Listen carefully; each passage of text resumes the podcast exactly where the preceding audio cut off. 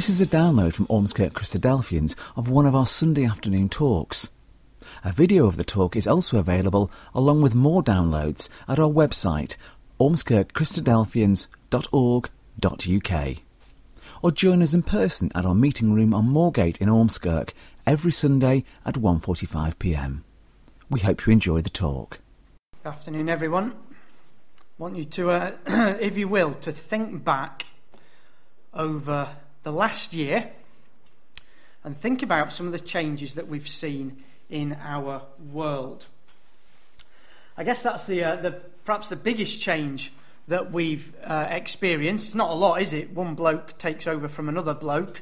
Um, but the impact, of course, in the last few months of having Donald Trump as president of the U S has been quite astounding, hasn't it, on the world stage? Whether you like him or not, or whether you agree with what he does or not, um, he's brought about quite a bit of change and provoked quite a lot of change. Um, in the last twelve months, we've seen um, quite a bit of change in the ongoing war with ISIS. So from having two years, really, where they were unstoppable, um, the last twelve months has seen the world push back in different ways against ISIS, and that the war has, has uh, sort of squeezed them more and more. Um, and yet, I, I guess what we've seen with, with a, a group like ISIS is just how easily things can change. Uh, in, particularly in that part of the world, where out of nowhere came this group and, and ran riot, uh, took over huge swathes of the Middle East, and it's taken an awful lot of fighting and bloodshed and world power to actually bring things uh, back under control again. And a lot of that has happened in the last twelve months. Um, last summer we saw a coup attempt in Turkey. Uh, it was one that failed. And the last twelve months, we've seen really the, the fallout from that event, where Turkey, which uh, very much used to pride itself on being a secular state, has moved more and more back to becoming a religious state again. Uh, that's its president's aim, and he has a lot of backing in that, which is why the coup failed, of course. Um, but it means that one of the biggest, the biggest nation in the Middle East has been changing its uh, its personality, you might call it, over the last twelve months, and that's making the Middle East, bit by bit, into a different place altogether. And we've seen this, haven't we? We've seen a different sort of terrorism take hold in the last twelve months, and it's in places like Nice, um, remember along the seafront there, in Manchester, um, in London, Berlin, Barcelona, Jerusalem as well. What we've seen is, is not just a continuation of the kind of terrorism we were used to with people blowing themselves up, but we've seen a new kind, haven't we, come on the scene? The sort that is just somebody driving a van or a lorry. And that's all it takes, isn't it, for all of a sudden there to be dozens of casualties from that kind of terrorism. That's, that's changed the world as well, because now, you know, you go and walk out in the street and you, you don't know what's going to happen, do you? Because all it takes is somebody with a with a crazy mind to uh, to mount the curb. And, and all of a sudden there's another terrorism, isn't it? It doesn't need people who have to learn how to make bombs um, or, or, or operate in secret cells. You know, it just somebody takes it into their mind to support their view of the world in a lorry. And uh, and that's what that's what we've seen. A very scary sort of world to live in is, is, I guess, the point I'm trying to get across. And, of course, a very scary world to live in uh, is not made any easier with a crazy guy like this. And the war of words and of missiles and of tests that we've seen, especially in the last few months. And I guess we we sort of wait, don't we, every day almost now to say, well, what, what's the next thing this man is going to do? And what's the next thing that the U S and other nations are going to respond with? And that, that doesn't seem to be going away at the moment at all, does it? And if that weren't enough, um, then just this last few weeks, maybe the last two months, have uh, shown us that, that the world is very much at the mercy of natural disasters. Um, I can't even remember which two those are. I think uh, I think the, those are both Hurricane Irma. But uh, but in the space of just a few weeks, we saw three devastating hurricanes, didn't we? Um, absolutely wiping out uh, whole uh, whole rafts of civilization uh, across first America and then the Caribbean. These are the sort of things that you and I have seen. If you just kind of try and cast your mind back twelve months and say, well, you know, how's the world changed in the last year? Well, that's that's how it's changed. That's what we've seen. And it, it kind of leaves you and me, if we're not careful, it leaves us with a real feeling of uncertainty. That's that's what it does. It, it leaves us saying, well, what next? You know, what, what will affect you and me?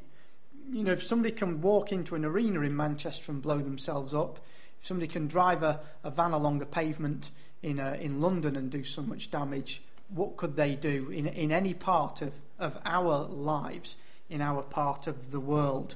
It's the uncertainty that I think seems to, to shock people most of all. And yet, it's exactly what the Bible predicted. This this is the exactly the kind of thing that the Bible has been saying we would live through. And that's where I want to have our reading, not quite halfway through, uh, I'm afraid, Andrew. Uh, but we're going to read a few verses from what Jesus says in Luke chapter twenty-one, because Jesus paints the picture of the kind of society that we live in now. We're going to read Luke twenty-one, and we'll read, uh, or Andrew will read for us from verse twenty through to verse twenty-eight, please. I shall sit on the step.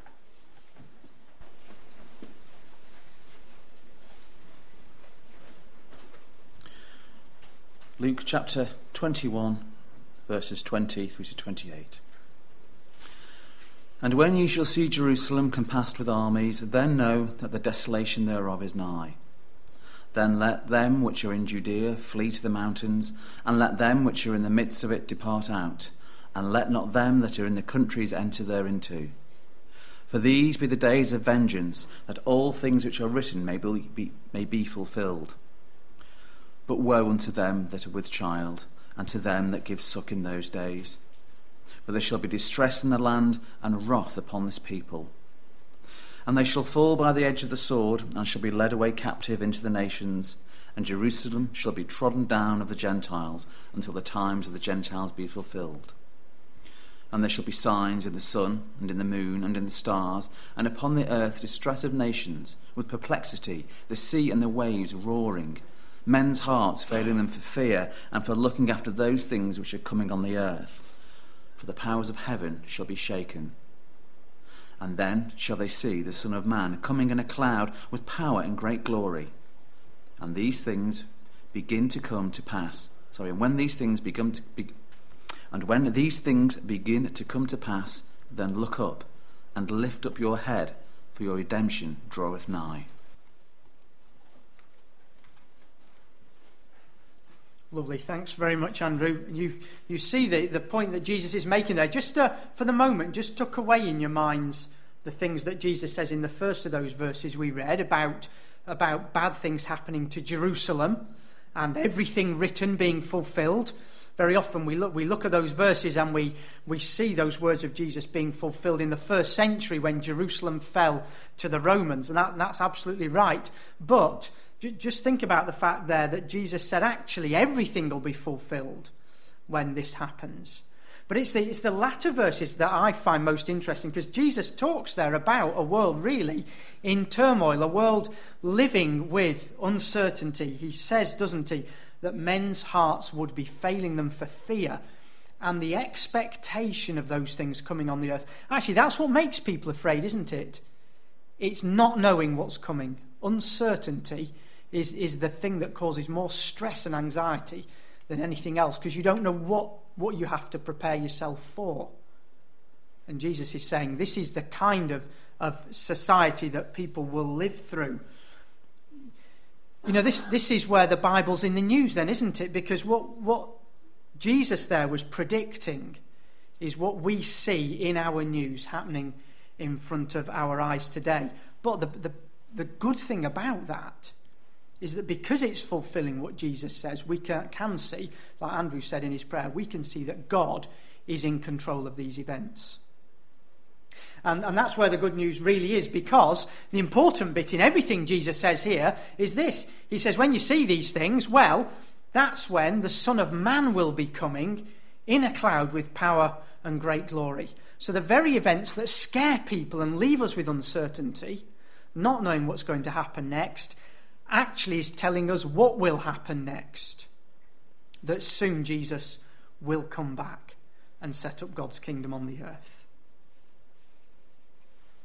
Right, okay, that's that's the start then. I've given you sort of a big picture view of the world, uh, but I'm going to um, to focus in a little bit more now, because whilst Jesus gave these sort of quite general pictures of, of things going on on the planet, a lot of Bible prophecy focuses, focuses in a lot closer than that. And it focuses in very specifically on Israel, God's people, God's land, and the things that will happen there. So I want to uh, take you back to the Old Testament, to the end of the Old Testament, and the prophecy of Zechariah, and just pick up a few verses over the space of three chapters in Zechariah um, that give us a picture of things happening in Israel, and most particularly in Jerusalem. Remember, Jesus spoke about Jerusalem and the things that would happen there. Well, much of what Jesus said in Luke twenty-one about Jerusalem is actually talked about here as well in the prophet Zechariah. Um, and we're going to start in at chapter twelve about some trouble centred on Jerusalem. Look at chapter twelve and verse one. The burden of the word of the Lord against Israel. Thus says the Lord, who stretches out the heavens, lays the foundation of the earth, and forms the spirit of man within him. Behold, I will make Jerusalem a cup of drunkenness to all the surrounding peoples when they lay siege against Judah and Jerusalem. And it shall happen in that day that I will make Jerusalem a very heavy stone for all peoples. All who would heave it away will surely be cut in pieces, though all nations of the earth are gathered against it. Just to think of what Jesus, uh, not Jesus, what the prophet Zechariah says there. He says, Jerusalem is a centre of conflict. Here's, here's a place where I'm going to gather all nations against it. Nations will besiege Judah, which is, if you like, the southern half of Israel, and Jerusalem. He says, all nations will be gathered against it. So there's a, there's a, a warfare here that the prophet speaks about that, uh, well, if I was living in Israel, would make me very afraid. Because it, it's it's something we've yet to see come about. And you notice there's an image there in those verses of, of everybody actually wanting Jerusalem. He says everybody, it's like a big stone. Everybody wants to pick it up and, and take it away for themselves. But everybody who picks it up ends up with their, their hands shredded because it cuts them. It's a, it's a more trouble than it's worth, you might say. And the prophet's saying that's what Jerusalem's going to be like, more trouble than it's worth. But everybody, nevertheless, will be there fighting against it. What would happen if you had every every nation in one form or another fighting against Israel at Jerusalem? Well, more detail is given two chapters on in chapter fourteen. Because the prophet there goes, again, focuses in even closer now. Says, okay, you've got a siege of Jerusalem, all nations. Let's see what happens. Verse one of chapter fourteen. It says, Behold, the day of the Lord is coming, and your spoil will be divided in your midst. For I will gather all the nations to battle against Jerusalem. The city shall be taken, the houses rifled, and the women ravished. Half of the city shall go into captivity, but the remnant of the people shall not be cut off from the city. Well, that, in some ways, no surprise there. If Zechariah's already said, I'm bringing everybody against Jerusalem, well, we might expect that the city would fall, and, and it will.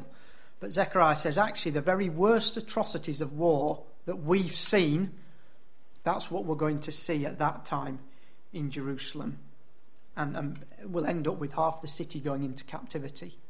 Actually, if you go back a page, the, the previous chapter ends with more prophecy about this, this same period of time, where in verse eight of chapter thirteen, we're actually told, It shall come to pass in all the land, says the Lord, that two-thirds in it shall be cut off and die, but one-third shall be left in it. I'll bring the one-third through the fire, will refine them as silver is refined, and test them as gold is tested. Two-thirds of the people in the land of Israel dying. I think the population of Israel is something like eight million now. So you're talking there about the number of people dying in the land pretty much as died in the Holocaust. Certainly if it's, if it's Jews who are perishing here. So, so however bad things are in the world, actually this is going to be probably the worst event that the world will ever see. Certainly in, in you know, concentrated in, in one place, it will be quite shocking. And yet it's this very tragedy that the prophet talks about that will bring the deliverance that uh, that the Bible also promises. Because did you notice that? In, uh, in verse nine, this w- only third of the people left in the land of Israel will be brought by God through the fire. God will refine them as silver is refined and test them as, God, as gold is tested. They will call on my name and I will answer them. I will say, this is my people. And each one will say, the Lord is my God. And what you've got there is, is that the people left, put through the ringer, will will eventually turn to God. And God says, when they do that, I will save them out of their troubles. And actually, as we go into chapter fourteen now, God tells them about how he will save them. Reminds us of the, the city being taken. But then in verse three, when people have gone into captivity, it says, then the Lord will go forth and fight against those nations as he fights in the day of battle. And in that day, his feet will stand on the Mount of Olives, which faces Jerusalem on the east. And the Mount of Olives shall be split in two from east to west, making a very large valley. Half of the mountain shall move toward the north, and half of it toward the south. So, so God says, when these troubles hit Israel, and things seem to be completely lost for them, then I'm going to deliver them. I'll save my people. And you know, when it talks there about his feet standing on the Mount of Olives, we can go to our New Testament and realise that it's talking about the feet of none other than Jesus Christ. This is God sending him back again to deliver Israel from their enemies. This, this actually, if you think about it, all these things we've read in Zechariah correspond to what we read in Luke's Gospel, the things that Jesus spoke about. Jesus spoke about trouble and anxiety and perplexity worldwide, but he also spoke about destruction in Jerusalem, didn't he? And, and about the, the people being led away captive. So although that was fulfilled in the first century, it looks as though the, all those words of Jesus will be fulfilled again now in this era that you and I are living through, when we see all the troubles going on all over the world. And it's this this distress, particularly for God's people, that ultimately brings about their salvation. It's in a way here, what, what I'm doing by, by telling you the things that the prophet Zechariah has to talk about is I'm, I'm telling you what some of tomorrow's headlines are going to be. You know, this all nations against Jerusalem and being besieged and the city being taken, that, that is, those are headlines we've not seen yet, have we, in the news? But they're coming. I suppose what we might ask is, well, you know, it is a crazy old world, but how how is that set of headlines going to come about? You know, if you think of a think of the way that the, the world is skirting around the North Korea problem. That's what we try to do, isn't it, as a world? We try and sort of say, well, you know, we don't like you and they, you don't like us, but we're going to try not to get into this sort of war. How will it end up with every nation against Israel going to war with them? Well, um, this is this is sort of more recent news then, I guess. Uh, and you may or may not be aware of it. This is the sort of thing I pick up on my news feed because I, I get... Um, I get Israeli news in, in my, my news feed. But what we see on a global scale now is a very slowly but steadily growing anti-Semitism. And it comes out in the most unusual of ways. So, for example, UNESCO um, have, have sort of passed a resolution about Jerusalem. It's a resolution that's uh, about the, the sort of UNESCO heritage sites in Jerusalem, which are, guess what, um, what we would call Temple Mount.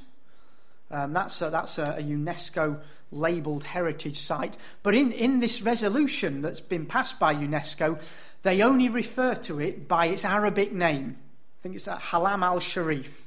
Um, because, of course, it's a, it's a Muslim holy place. It's got the Al-Aqsa Mosque and it's got the Dome of the Rock. And, and they, they completely omit any reference to any Jewish history of Temple Mount. Of course, we call it Temple Mount because it's where the Jewish temple was, the place where the God of Israel was worshipped. And that's that's gone. Now, that's a, that you could say that, you know, that's such a small thing. That's just what this one world body happens to talk about this place as being. You know, it would be like uh, people insisting that where we live is crew rather than rope, you know, and us taking offence at that.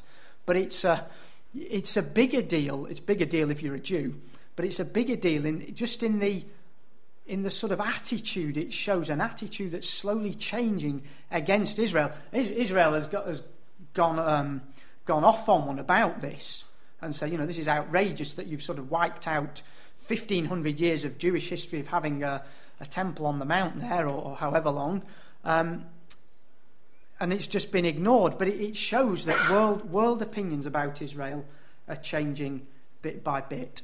Well, that's something that, that uh, you, you can see that that's about Jerusalem, isn't it?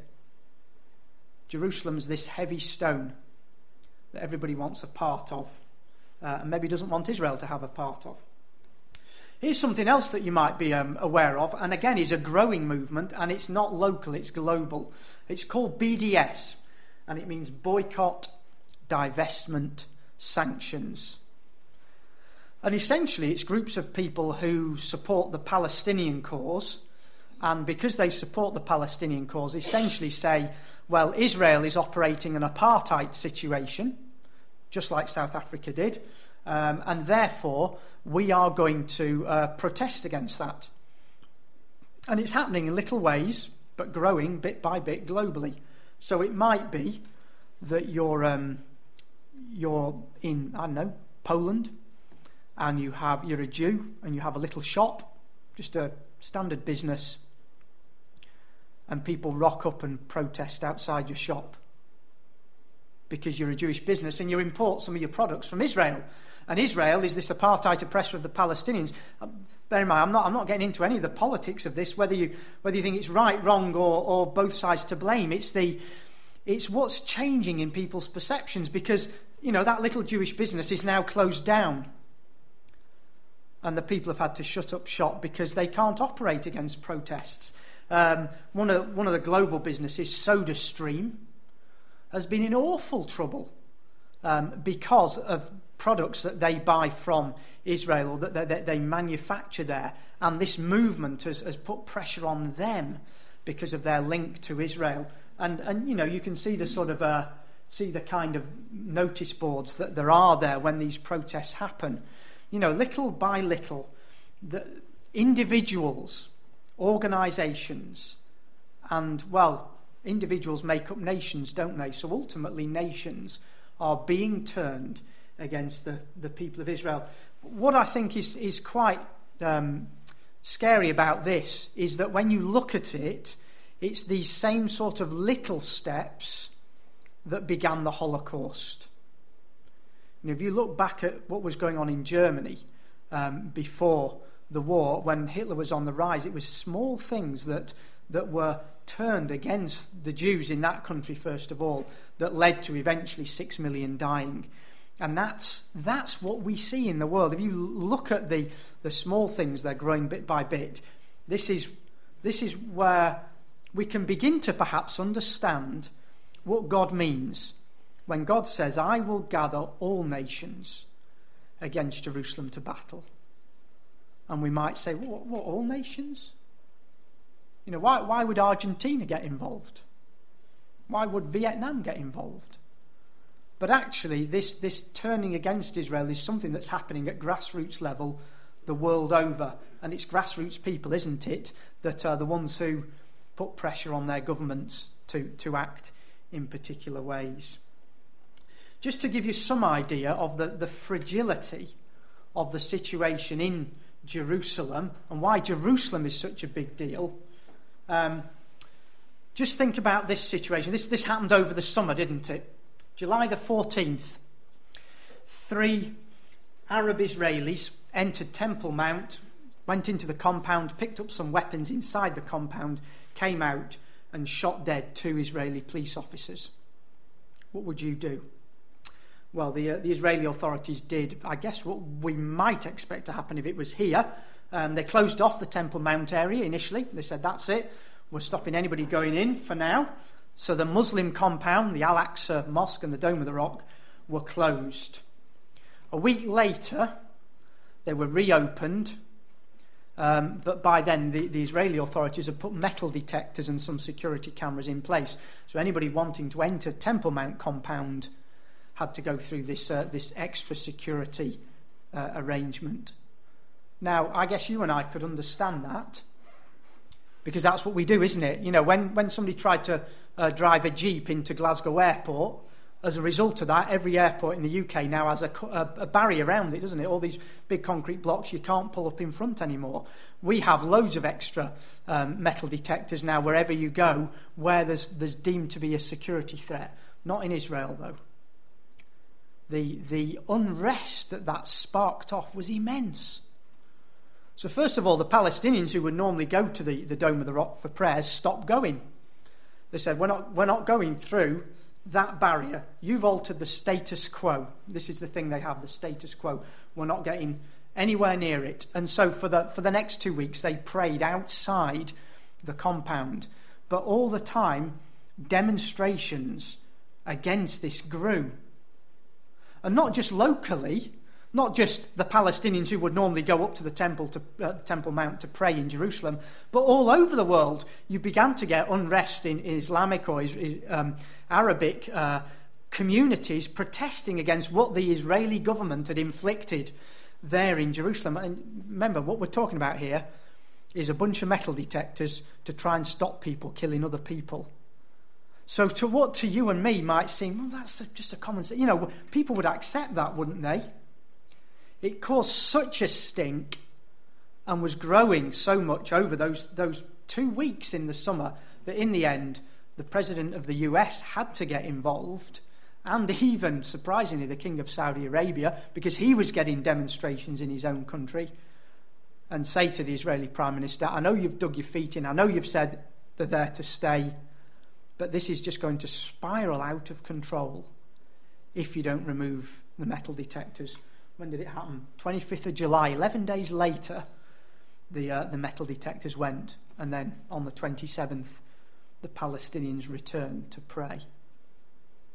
Interesting to look at some of the uh, the news headlines from then. Um, this this one in front of the image there, a major uprising in Jerusalem and beyond is just a few missteps away.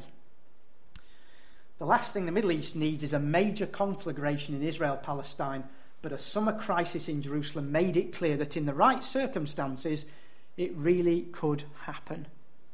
And actually in the same article, uh, Haram Al-Sharif, or Temple Mount, has been called the single most explosive piece of real estate on the planet. I thought it was really interesting because that's not a Bible... Well, I assume the journalist isn't a Bible reader. That's just a journalist comment to say, this is how fragile this place is. Something that seems so small as blew up into something so big and, and had such a, a dangerous potential impact. Now you see that, you know, this is the kind of event in the news that for me is, is edging us bit by bit towards what the Bible talks about happening. Just uh, if you're still in your Old Testament, go back a few books to the to the prophecy of Joel.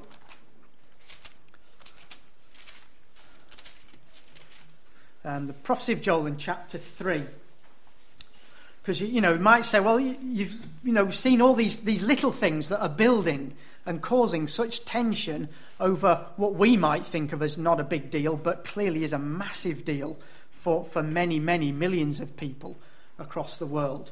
Well, Joel, he also prophesies, like Zechariah, about the sort of events that will take place at Jerusalem. Let's have a look at uh, Joel's words in verse nine. Joel says, "Proclaim this among the nations, prepare for war. Wake up the mighty men, let all the men of war draw near, let them come up. Beat your plowshares into swords and your pruning hooks into spears. Let the weak say, I am strong. Assemble and come, all you nations, and gather together all around. Cause your mighty ones to go down there, O Lord. Let the nations be wakened and come up to the Valley of Jehoshaphat. For there I will sit to judge all the surrounding nations. Put in the sickle, for the harvest is ripe. Come, go down, for the winepress is full. The vats overflow, for their wickedness is great. Multitudes, multitudes in the valley of decision, for the day of the Lord is near in the valley of decision. The sun and moon will grow dark, and the stars will diminish their brightness."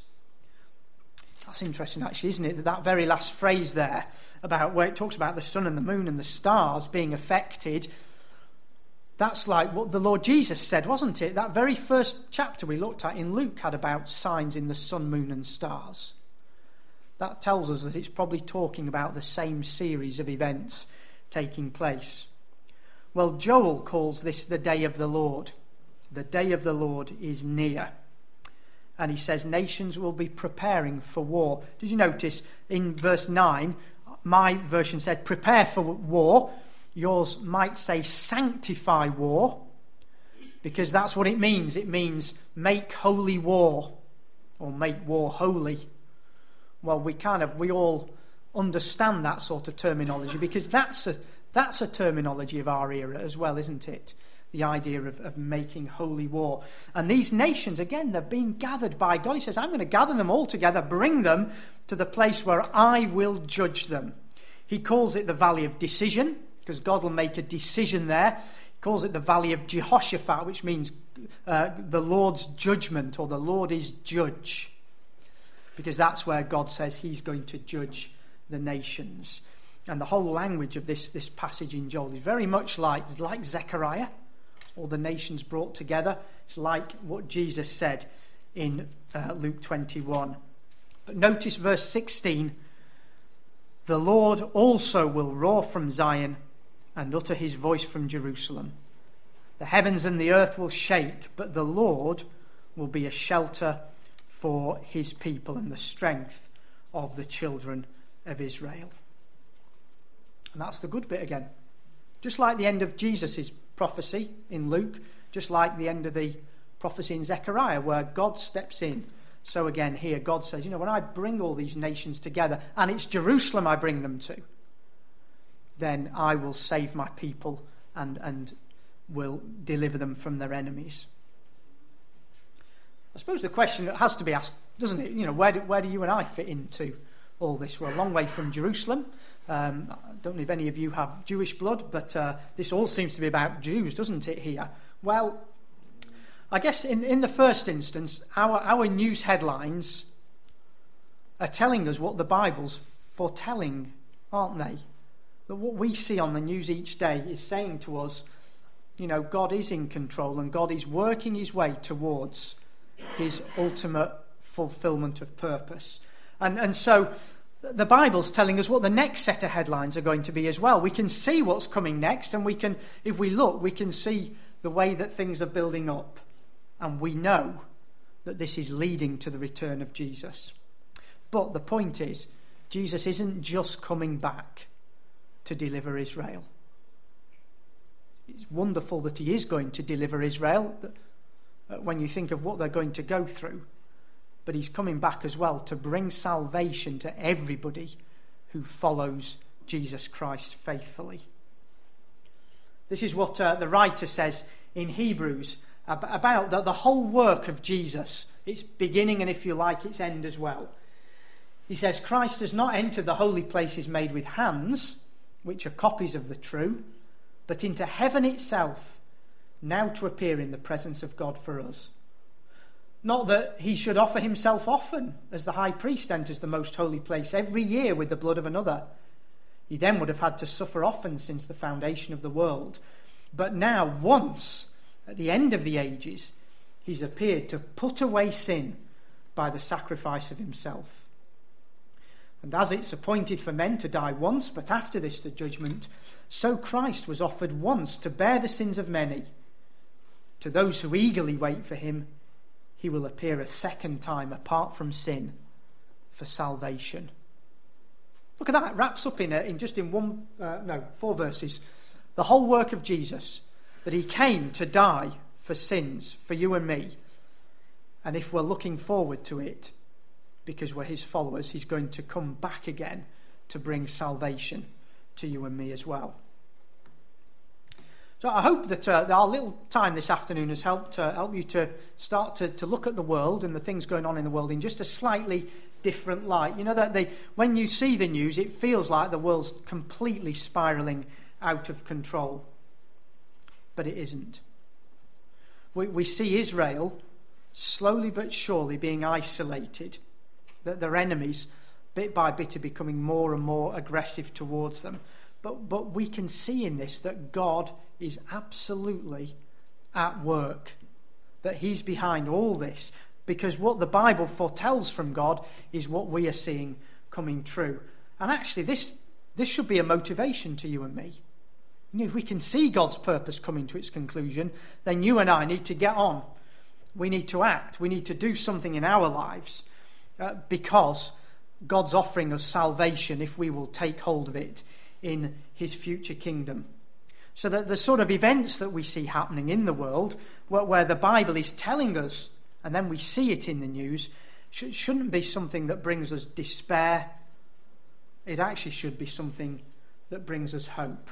Because remember what Jesus said.